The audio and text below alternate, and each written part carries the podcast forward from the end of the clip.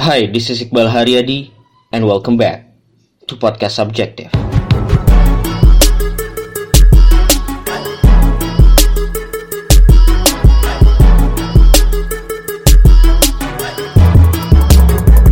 Ya materinya gue kasih nama practical guide. Hopefully nanti setelah ini teman-teman juga di akhir nanti ada mungkin semacam exercise buat teman-teman ada yang bisa dibawa pulang. Jadi dari sini bukan cuma dapat ilmu tapi dapat plannya. Abis ini mau langsung ngapain? Nah kalau kenalannya kenalannya adalah gua Iqbal. Gua dari dulu suka cerita bahasa yang lebih sopan untuk banyak bacot. Jadi jadi emang uh, dari dulu gua oh ya orangnya banyak ngomong lah gitu. Suka ngobrol dan dari situ juga gue akhirnya dari dulu juga tertarik untuk nulis gitu. Jadi gue sering gue suka baca dari suka baca tuh penuh di kepala jadi harus ada yang ditumpahin. Nah salah satu penumpahannya adalah dengan menulis gitu. Jadi dari dulu gue nulis dari 2010 gue ngeblog gue punya podcast juga. Kalau teman-teman cari nanti di SoundCloud atau di Spotify atau di iTunes ada cari nama gue nama podcastnya subjektif dan gue salah jurusan gitu. Jadi uh, dulu gue dulu gue kuliahnya biologi sekarang gue kerjanya di marketing di dunia startup. Jadi uh, tidak ada satupun ilmu di biologi gue yang kepake kecuali uh, filosofi bahwa biologi itu ilmu kehidupan. Jadi ya gue udah tahu ilmu kehidupan seperti apa ya. Kayak gitu. Nah so ini intronya. Ini yang akan kita bahas. Kurang lebih yang akan kita bahas ada tiga hal sih. Yang pertama gue mau ngasih gambaran dari pengalaman gue bagaimana gue berkembang akhir, sampai akhirnya menjadi seorang penulis yang gue bisa hidup dari tulisan gue itu yang pertama. Yang kedua uh, bagaimana di zaman sekarang menulis itu bisa menghasilkan uang gitu. Nah nanti kita coba bahas lah beberapa atau sebagian besar pekerjaan-pekerjaan sekarang yang sangat bisa sangat membutuhkan skill menulis dan di situ kita bisa dapat uang gitu yang ketiga gimana caranya mulai. Nah ini mungkin yang lebih praktikal gitu ya. Ini tiga hal yang akan kita bahas. Nah yang pertama gue mau bahas singkat perjalanan gue sebagai penulis. Kalau ditarik lebih jauh lagi mungkin sebelum 2010 tapi gue startnya dari 2010 aja. Jadi 2010 gue awal kuliah di situ gue mulai ngeblog. Gue blogging di Tumblr yang sekarang sudah diblokir pemerintah. Dan membuat gue merasa bersalah ketika gue buka Tumblr terus ini situs berbahaya gitu. Seakan-akan gue masang foto telanjang gue di situ. Tapi uh, ya gue mulai di Tumblr dari 2010 di situ gue nulisin uh, apa ya gue nulisin keresahan dan apa pun yang gue rasakan pada saat itu gitu. Uh, misalnya yang gue screenshot di sini uh, ini waktu itu masih zaman kuliah awal-awal terus apa namanya ya lagi banyak kegiatan gitu kan organisasi apa segala macam. Terus ada kewajiban untuk kuliah juga gitu. Di mana otak gue terbatas gue nggak pinter-pinter amat jadi gue harus milih gitu kan. Nah di situlah gue mikir kayak ini gue mau nilai bagus apa mau punya pengalaman banyak gitu. Dan di situ gue tumpahkan gitu kegalauan gue ini salah satunya gitu. Uh, contoh lain misalnya gue dulu tadi gue cerita gue anak MIPA gitu ya. Ada yang anak UI nggak sih sini? Anak UI kalau di UI tuh uh, FISIP tuh nomor satu gitu. Kayak status FISIP ya? Nah FISIP ya FISIP pokoknya FISIP statusnya tinggi banget lah gitu. Sementara MIPA tuh cupu lah gitu. Jadi kayak ini salah satu keresahan gue waktu itu kayak gue kalau jadi anak FISIP gue bangga banget gitu jadi anak FISIP kalau gue jadi anak MIPA apa yang gue banggain gitu? Kayak waktu itu kayak gitulah. Uh, ya itu di antara kesan-kesan. Jadi gue menggunakan Tumblr gue menggunakan blog gue sebagai tempat gue mencurahkan isi hati gue mencurahkan apa yang ada di kepala gue gitu apa yang lagi gue resahkan. 2010 2010 2011 2012 13 ya gue rutin aja nulis di blog. Sampai akhirnya uh, eh, 2013 waktu itu kementerian masih ada kementerian namanya Kementerian Pariwisata dan Industri Kreatif. Jadi kalau sekarang itu udah dipecah jadi Backcraft kalau dulu masih satu menterinya namanya Bu Mari LK sekarang kayaknya dosen di FE UI nah waktu itu si Kemenparekraf bikin website namanya Indonesia Kreatif. Nah Indonesia Kreatif ini sebenarnya portal untuk me meliput dan me menceritakan tentang industri kreatif yang ada di Indonesia. Nah waktu itu dia buka open contributing journalist dan gue daftar waktu itu. Gue masih kuliah waktu itu 2013 semester kayaknya semester 6 atau 7 eh sorry kayaknya 5 deh. Ya segitulah. Tahun-tahun ketiga gitu dan itu gue udah gue nggak bisa nih uh, kerja di bidang biologi gitu. Jadi gue harus mencari pengalaman di bidang yang gue emang suka dan gue bisa gitu. Dan salah satunya adalah menulis. Makanya gue daftar waktu itu. Nah di sinilah gue dapat pelatihan yang lebih proper dan dapat pengalaman yang lebih serius quote and quote yang lebih profesional untuk menjalan untuk menjalani apa ya karir sebagai seorang penulis gitu. Jadi datengin narasumber gimana caranya wawancara terus nulis dengan kaidah-kaidah jurnalistik gitu. Terus punya editor punya uh, apa punya atasan yang nge, apa namanya nge-feedback tulisan kita gitu. Jadi di sini gue belajar uh, tentang profesionalisme dalam menulis gitu. Terus 2013 juga gue uh, join Land the Book sebuah movement or startup yang gerakannya adalah dia dia platform untuk orang bisa saling meminjam meminjam buku gitu. Sekarang udah nggak aktif, tapi waktu itu aktif dan gue join. Join pun karena gue punya skill menulis gitu. Jadi gue join dan gue nawarin mau nggak nih ada lagi ada kompetisi international mereka lagi mencari pemuda-pemuda di seluruh dunia yang menggunakan internet untuk membuat perubahan sosial kayak gitu kurang lebih. Nah gue kenal nih sama founder yang namanya Fandi terus gue chatting chatting sama dia terus gue bilang gue bisa nih bantu bikin proposalnya oke okay nggak? Gitu. Kata dia oke okay, gitu. Ya udah gue bantu bikin proposalnya gue submit dan ternyata lolos gitu. Kita dapat penghargaan kita diundang ke Sri Lanka.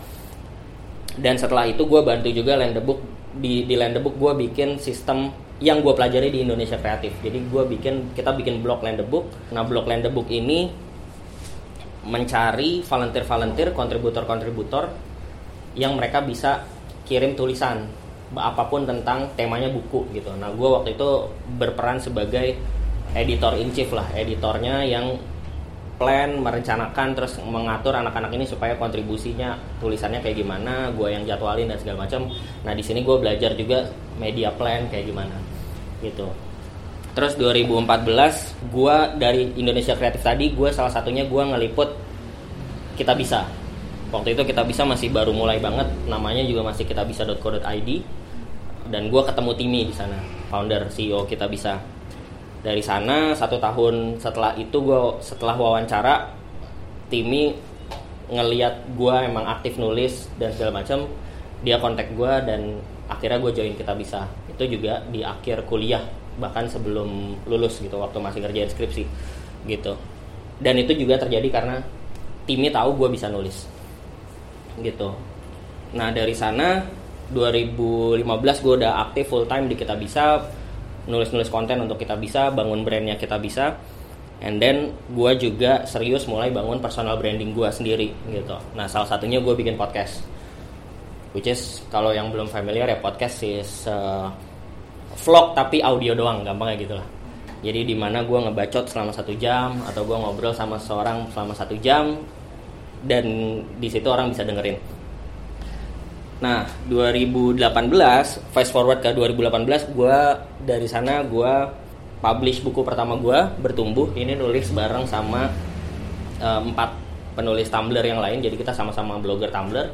Kita collab bareng kita bikin buku ini gitu. Dan sekarang sih udah alhamdulillah cetakan pertamanya udah habis. Kita lagi lagi proses untuk cetakan kedua which is indie publishing. Semuanya nggak nggak pakai penerbit. Plus 2018 yang sekarang juga masih jalan gue lagi banyak juga kalau khususnya di kita bisa gue lagi banyak juga explore writing specifically untuk yang visual content. Jadi untuk untuk video gitu. Bikin bikin script bikin konsep video kalau di kita bisa kita banyak social eksperimen mudah-mudahan ada yang udah pernah teman-teman nonton. Ada yang udah satu juta views ada yang 800 ribu views gitu-gitu.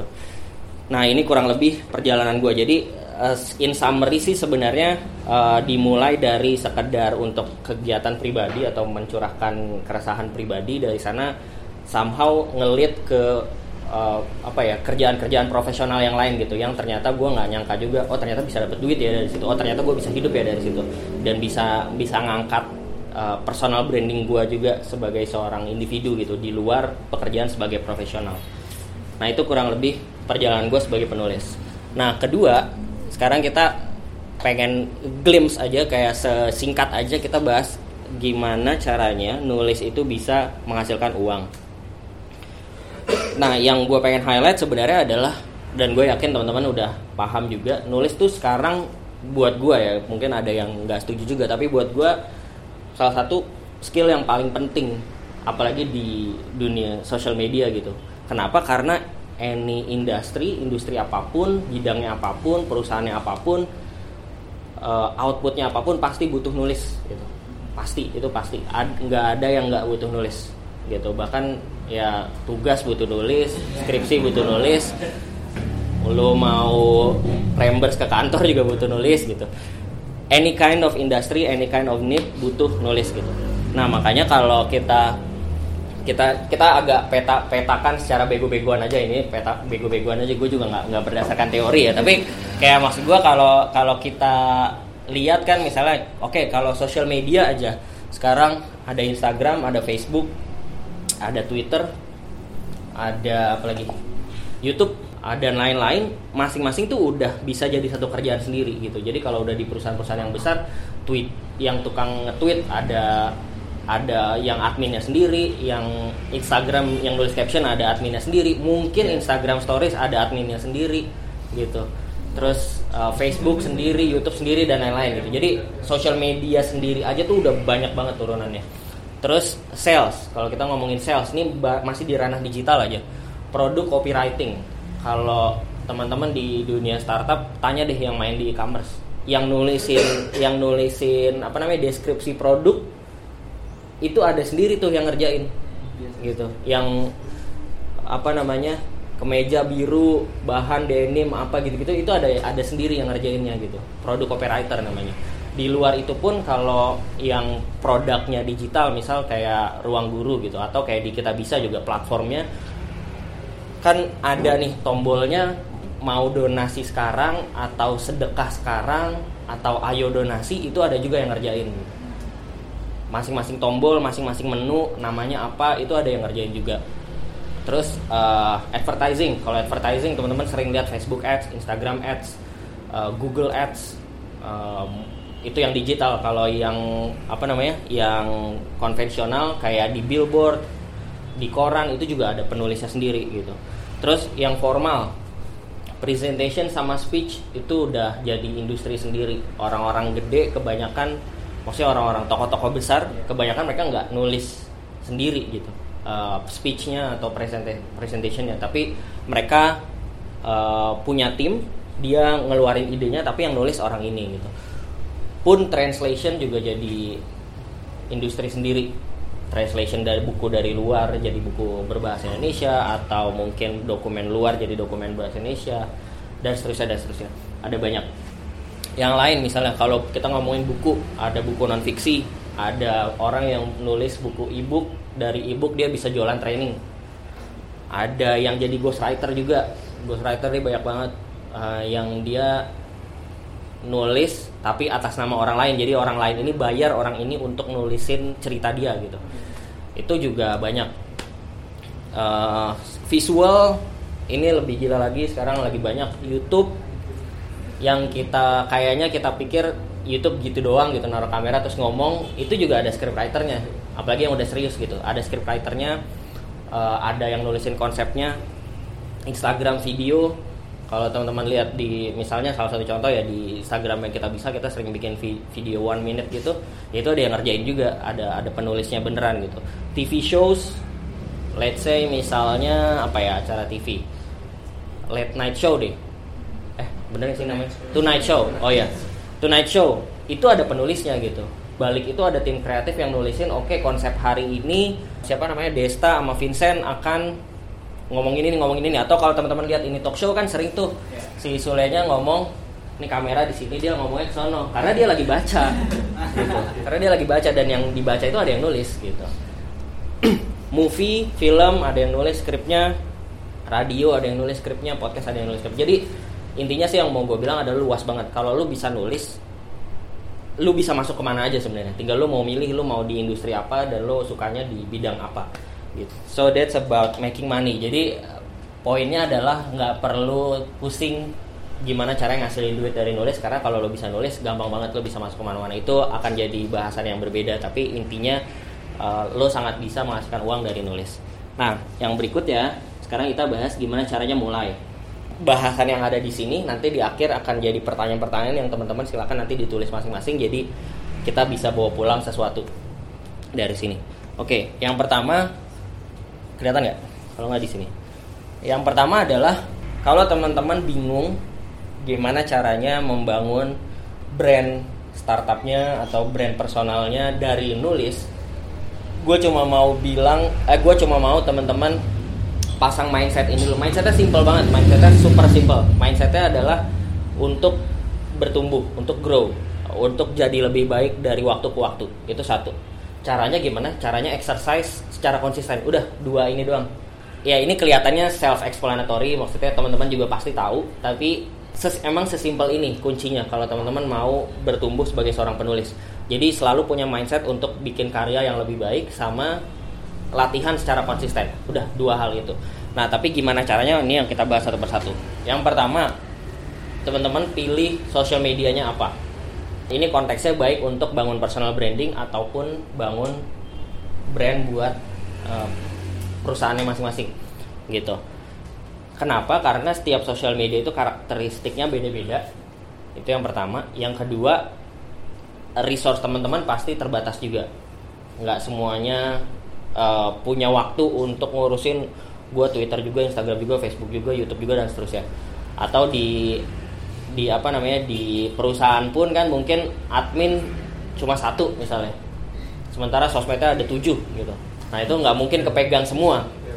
Uh, dan lebih lebih efektif kalau teman-teman fokus ke satu atau dua sosial media dan fokus ngembangin itu instead of uh, punya banyak tapi cuma dikit gitu nggak nggak nggak fokus gitu jadi lebih baik pilih satu atau dua dan kita fokus ke sana kenapa karena satu platformnya beda-beda. Dua kontennya pun cara penyampaian nanti akan beda-beda. Tiga proses learningsnya pun akan beda-beda gitu. Jadi akan lebih mudah ketika kita udah nentuin satu kita fokus ke sana. Jadi kita learningsnya uh, apa namanya berulang terus. Ada siklus learning.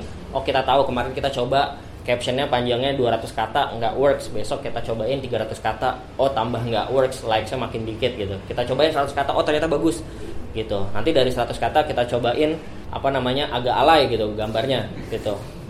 Oh ternyata hasilnya lebih bagus nih daripada yang didesain dengan proper gitu. Ya udah berarti alay aja terus misal kayak gitu ya. Tapi intinya learningsnya harus konsisten. Jadi pertama harus milih dulu sosial medianya apa. Nah tadi kalau di sini oh tutup ya. Kalau sekarang sebenarnya yang paling utama itu Instagram. Instagram tuh udah paling leading paling efektif uh, paling enak untuk dikembangin jadi istilahnya jadi tombak utama sosial media kita gitu. Kenapa? Karena emang secara secara algoritma tuh paling menguntungkan lah buat kita sebagai kreator. Karena di, satu lo bisa bikin apa aja di situ, video bisa, foto bisa, story juga bisa. Yang kedua apa ya algorit algoritmanya memungkinkan kita untuk ditemukan banyak orang gitu kita bisa masuk ke explore kita bisa pakai tag tempat orang klik tempat itu bisa ketemu sama kita gitu. Kita bisa pakai hashtag dari hashtag orang bisa ketemu sama kita gitu. Jadi possibility-nya jauh lebih luas dibandingkan dengan kalau kita pakai Facebook atau pakai yang lain gitu. Makanya kalaupun teman-teman terbatas gue sangat menyarankan untuk fokusnya di Instagram gitu. Nah apa yang bisa di share di Instagram? Satu yang paling work selalu adalah personal story atau ya story yang sangat-sangat ada ada tokohnya gitu. Kita tahu siapa yang ngomong apa yang diceritakan story atau opini gitu. Ini kalau ngomongin uh, ini sebenarnya ngomonginnya lebih ke personal branding ya. Kalau personal branding. Jadi personal stories atau opinions, terus kedua short message atau refleksi. Maksudnya bukan pijet tapi apa namanya? Uh, evaluasi diri gitu. Gue baru menyadari setelah gue ucapkan gue kayak pijet gitu. Iya, jadi kayak apa yang lo jadi kayak apa yang lo uh, alami hari ini gitu atau apa yang lo dapat simpulkan dari apa yang lo jalani hari ini pelajaran kayak gitu gitulah ini gue ambil contoh contoh uh, NKCTHI nanti kita cerita hari ini. Ini juga bagus kalau teman-teman mau bikin jadi apa namanya jadi benchmark gitu ya. Dan mungkin kalau yang lebih praktikal yang agak aneh dari orang Indonesia adalah orang Indonesia tuh malas baca kalau teksnya jadi caption. Tapi kalau teksnya jadi gambar orang baca. Gitu. E, jadi kalaupun teman-teman salah satu ya practical tips yang paling gampang ya tulisannya ditaruh jadi gambarnya gitu. Jadi orang baca. Nah ini di antara contohnya terus ya teman-teman juga bisa main di stories gitu. Which is stories juga case study-nya ada banyak yang udah works bercerita atau ngasih value dari stories gitu. Uh, Joska mudah-mudahan teman-teman familiar juga kalau belum ya nanti dicek. Joska terus uh, nanti kita cerita hari ini terus ya mungkin teman-teman sering lihat juga. Jadi stories juga jadi satu cara baru di mana orang bisa kayak quote and quote full tweet gitu kan. Menceritakan hal yang banyak secara berurutan dan orang baca gitu. Karena orang merasa oh ya nih satu stories cuma 10 detik kok gitu gue cuma ngabisin waktu 10 detik padahal 10 nya dikali 20 gitu kan. Jadi 200 detik tanpa sadar kita udah menghabiskan waktu sekian banyak gitu. Jadi efektif lah untuk teman-teman storytelling. Nah itu satu, pilih sosial medianya. Kedua, mulai dari apa yang teman-teman uh, rasakan dan apa yang teman-teman pedulikan atau resahkan gitu. Jadi selalu balik ke pertanyaannya ini, apa yang what's on your mind, apa yang lagi teman-teman pikirkan, apa yang lagi teman-teman rasakan, apa yang paling mengganggu gitu buat teman-teman, apa yang kayak bikin selalu bikin ah nih kayaknya harus berubah nih atau ini kok kayak gini yang ngeselin banget gitu. Terus apa yang teman-teman lihat dari sekitar gitu? Kalau kata Raditya Dika keres jadi keresahan itu kan sumber sumber kita nulis ya sumber sumber berkarya itu keresahan. Nah keresahan itu ada dua ada dua secara umum. Satu yang di dalam diri dua yang di luar diri uh, jadi kalau keresahan dan ketika teman-teman bikin tulisan itu selalu mindsetnya adalah untuk eh, untuk berekspresi gitu. Bukan untuk me, mendapatkan apa ya mendapatkan pujian atau komentar dari orang gitu. Kalau buat brand itu emang goalnya. Maksudnya goal kita tentu adalah engagement. Ada orang yang komen ada orang yang beli dan lain-lain. Tapi yang selalu mendapatkan engagement paling besar adalah yang kontennya memang berekspresi paling natural dibandingkan dengan pretending uh, pretending berpura-pura kita lagi peduli tentang hal itu gitu. Jadi cara penceritaannya pun orang akan ngelihat oh ini emang orang ini lagi peduli banget nih sama ini, makanya gue akhirnya tertarik untuk beli atau untuk engage ke kontennya. Nah kalau secara umum nih kalau yang ngomongin personal tadi ya, secara umum ada dua nih keresahan. Kalau yang di kiri ini yang keresahan yang di dalam diri. Jadi keresahan yang munculnya dari dalam diri kita sendiri. Jadi misalnya ya love story, teman-teman lagi dekat sama siapa atau lagi putus sama siapa atau lagi disakiti siapa, itu selalu bisa jadi uh, jadi tulisan. Jadi uh, seperti contohnya misal Adele ya Adele, lagunya semua tentang patah hati gitu kan. Jadi patah hati itu sebenarnya sumber karya yang sangat bagus. Gitu. Jadi teman-teman bisa deketin terus kita putus yuk biar gue sakit gitu.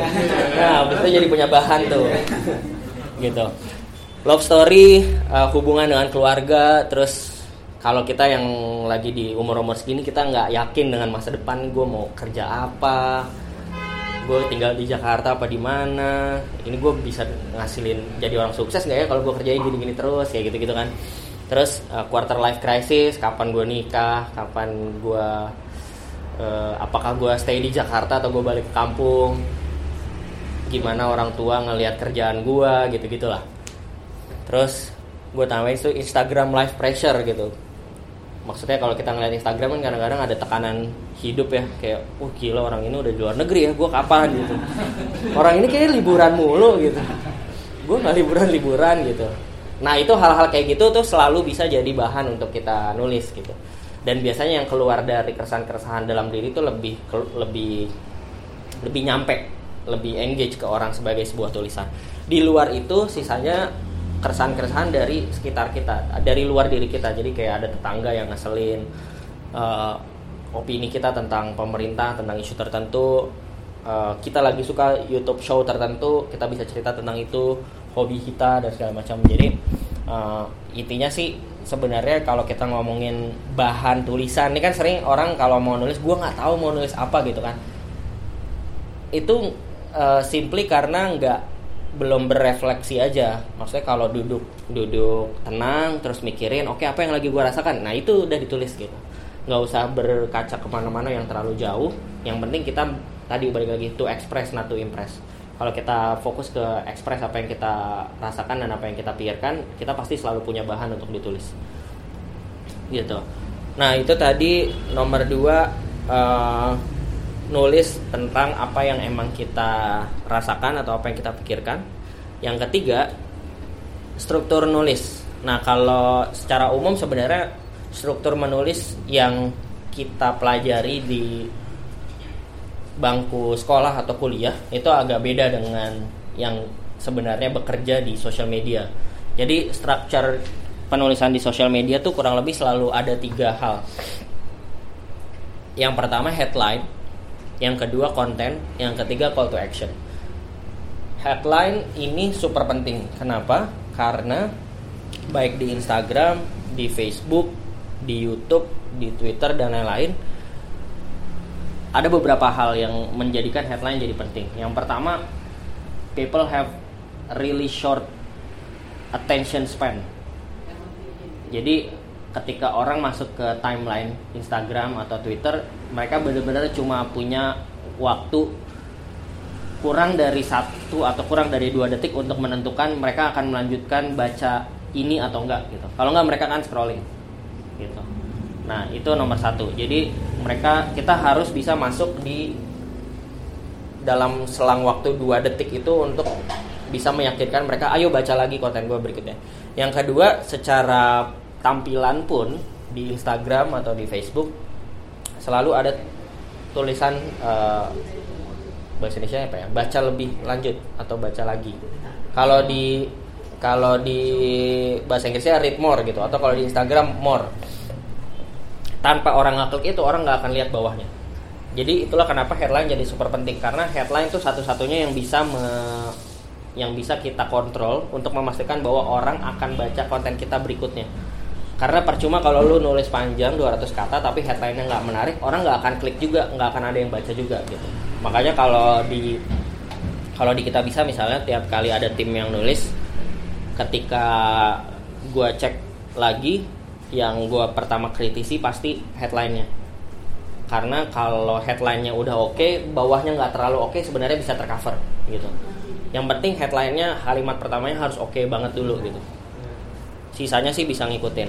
Itu yang pertama headline. Yang kedua konten. Nah kalau konten itu pesan utamanya. Nah pesan utamanya ini ya tergantung teman-teman lagi cerita apa. Tapi kalau tips praktisnya selalu pastikan pesan utamanya ini secara penulisan tiap paragraf tidak lebih dari dua kalimat. Jadi setelah dua kalimat enter kasih kasih jeda satu nanti gue akan kasih contoh. Kasih jeda satu baris habis itu baru nulis paragraf baru dua kalimat pindah lagi ke paragraf berikutnya. Kenapa? Karena kalau teman-teman kalau kita lihat behavior kita secara umum sendiri kalau kita lihat di timeline kan kalau kita lihat nih ini layar segini terus udah ada satu tulisan udah ngambil satu paragraf udah ngambil setengah ini itu udah pasti kita skip kan kayak apa sih? Itu nggak mungkin kita baca gitu. Tapi kalau kita pecah jadi paragraf-paragraf kecil orang akan lihat oh ini bisa gue baca nih gitu. Dalam kurang waktu 5 detik gue bisa baca jadi mereka akan baca. Baru di akhir selalu ditutup dengan call to action. Call to action ini adalah kalim gampangnya kalimat perintah atau kalimat tanya yang membuat orang akhirnya harus melakukan sesuatu setelah baca tulisan kita. Yang paling umum adalah ngajakin orang untuk komentar. Jadi misalnya kita udah cerita misalnya let's say misalnya uh, tujuh tujuh tempat wisata paling favorit di Indonesia gitu. Terus nanti di ujungnya pertanyaan uh, kalau menurut kalau dari pengalaman lo mana lagi tempat yang menarik gitu. Supaya orang akhirnya komentar. Atau bisa juga ngajakin orang untuk nge-share. Yuk share tulisan ini gitu. Atau uh, save postingan ini dan seterusnya. Gitu. Nah kalau contohnya coba kelihatan nggak? Yang kiri nggak kelihatan banget ya? Mungkin yang sini nih yang kanan dan tengah. Kalau yang kanan dan tengah nih misalnya yang tengah ini post gue ngambil dari postingan gue sendiri. Yang tengah misalnya yang tengah gue mau cerita nih tentang pilihan gue di pilkada kemarin. Maksudnya pemimpin apa karakteristik pemimpin yang gue inginkan buat di pilkada kemarin di Jawa Barat gue orang Bekasi. Nah gue tulis kalimat pertamanya dulu jadi kayak semacam kayak judul. Pilihan saya untuk Jawa Barat abis itu gue enter baru ceritanya. Sehingga pas di tampilan kelihatannya jadi orang tahu oh tulisan ini tentang pilihan si Iqbal tentang Jawa Barat gitu. Jadi kan kelihatan tuh pilihan saya untuk Jawa Barat terus ada tanda more kan. Karena kalau nggak digituin kalau gue tiba-tiba langsung tulisannya orang mungkin nggak akan tertarik untuk baca tapi karena ada uh, karena ada judulnya oh nih Iqbal mau bahas tentang pilihan politiknya nih misalnya. Atau yang kanan gue kasih judul gue kasih kalimat pertama headlinenya kata Pak Menteri soal Tumblr gitu. Baru abis itu gue cerita tentang uh, apa kata Pak Rodiantara tentang Tumblr gitu. Nah ini contoh uh, penggunaan headline. Terus kalau untuk kalau untuk ini kontennya yang tadi gue bilang. Jadi tiap kali bikin paragraf abis itu di enter jadi di enternya dua kali gitu kalau secara teknis. Ini yang tengah mungkin yang kelihatan banget ya. Itu enter enter lagi baru nulis lagi gitu. Jadi orang bisa ngeliat oh ini cang-cang paragrafnya. Kalau yang kanan nih contohnya karena emang sifatnya informatif banget, jadi karena ini sifatnya kayak laporan, jadi emang gue bikin itu agak panjang. Sisanya sih nih mungkin kalau lebih kelihatan ini lebih lebih pendek-pendek lagi, nih pendek pendek nih satu kalimat, dua kalimat, dua kalimat, satu kalimat gitu. Jadi orang bisa ngeliat, oh ini uh, pendek-pendek sebenarnya kalimatnya dan mereka mau baca. Gitu. Nah setelah uh, tahu struktur nulisnya, kita mulai bangun pelan-pelan bangun branding uh, buat branding penulisan kita baik untuk personal maupun untuk organisasi atau startupnya masing-masing. Nah kalau prinsip utamanya branding itu branding tuh kayak bawang. Jadi dia punya layer, punya lapisan-lapisan dan semakin dalam lapisan branding kita semakin baik. Maksudnya lapisan adalah jadi misalnya gini let's say kita ambil ruang guru deh misal uh, startup pendidikan di Indonesia ada banyak kan ada ruang guru ada Haruka Edu ada apa lagi? Coba disebut kompetitornya. Zenius. Zenius ya? Zenius. Uh, ada banyak lah gitu. Mungkin let's say misalnya ada 20 gitu. Ada 20 startup pendidikan di Indonesia. Nah, dari startup pendidikan Indonesia yang punya produk digital. Nah, ini turun lagi nih. Dari 20 mungkin sisa 10. Nanti startup pendidikan di Indonesia yang punya produk digital, yang punya apps, itu turun lagi. Yang punya apps yang fokus ke SMP, turun lagi. Yang fokus ke persiapan UN, turun lagi. Terus aja gitu, makin spesifik, makin bagus. Karena semakin spesifik, orang jadi gampang, semakin gampang orang untuk menemukan kita. Sama halnya misalnya kita ngomongin influencers. Influencers di Indonesia dengan followers di atas 100 ribu. Wow, mungkin ada 500 misal. Dari lima dari 500 ini uh, follow apa influencers dengan followers di atas 100 ribu yang cewek misal uh, mengerucut lagi. Yang cewek yang berbaju seksi, wow, turun lagi.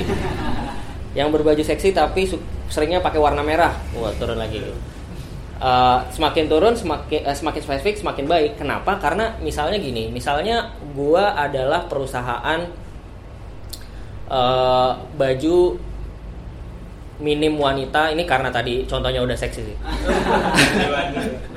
baju ini wanita yang warnanya merah. Nah, gue akan cari influencers yang paling uh, paling karakteristiknya mendekati dengan produk yang gue inginkan tadi gitu. Sama halnya misalnya gue adalah gue misalnya perusahaan besar, let's say misalnya Danon gitu, dan gue lagi pengen support campaign pendidikan khususnya untuk anak-anak SMP di Kupang gitu. Nah, gue akan nyari tadi tuh rata pendidikan yang punya produk digital, yang targetnya anak SMP, yang punya apps, yang ketemunya ruang guru gitu.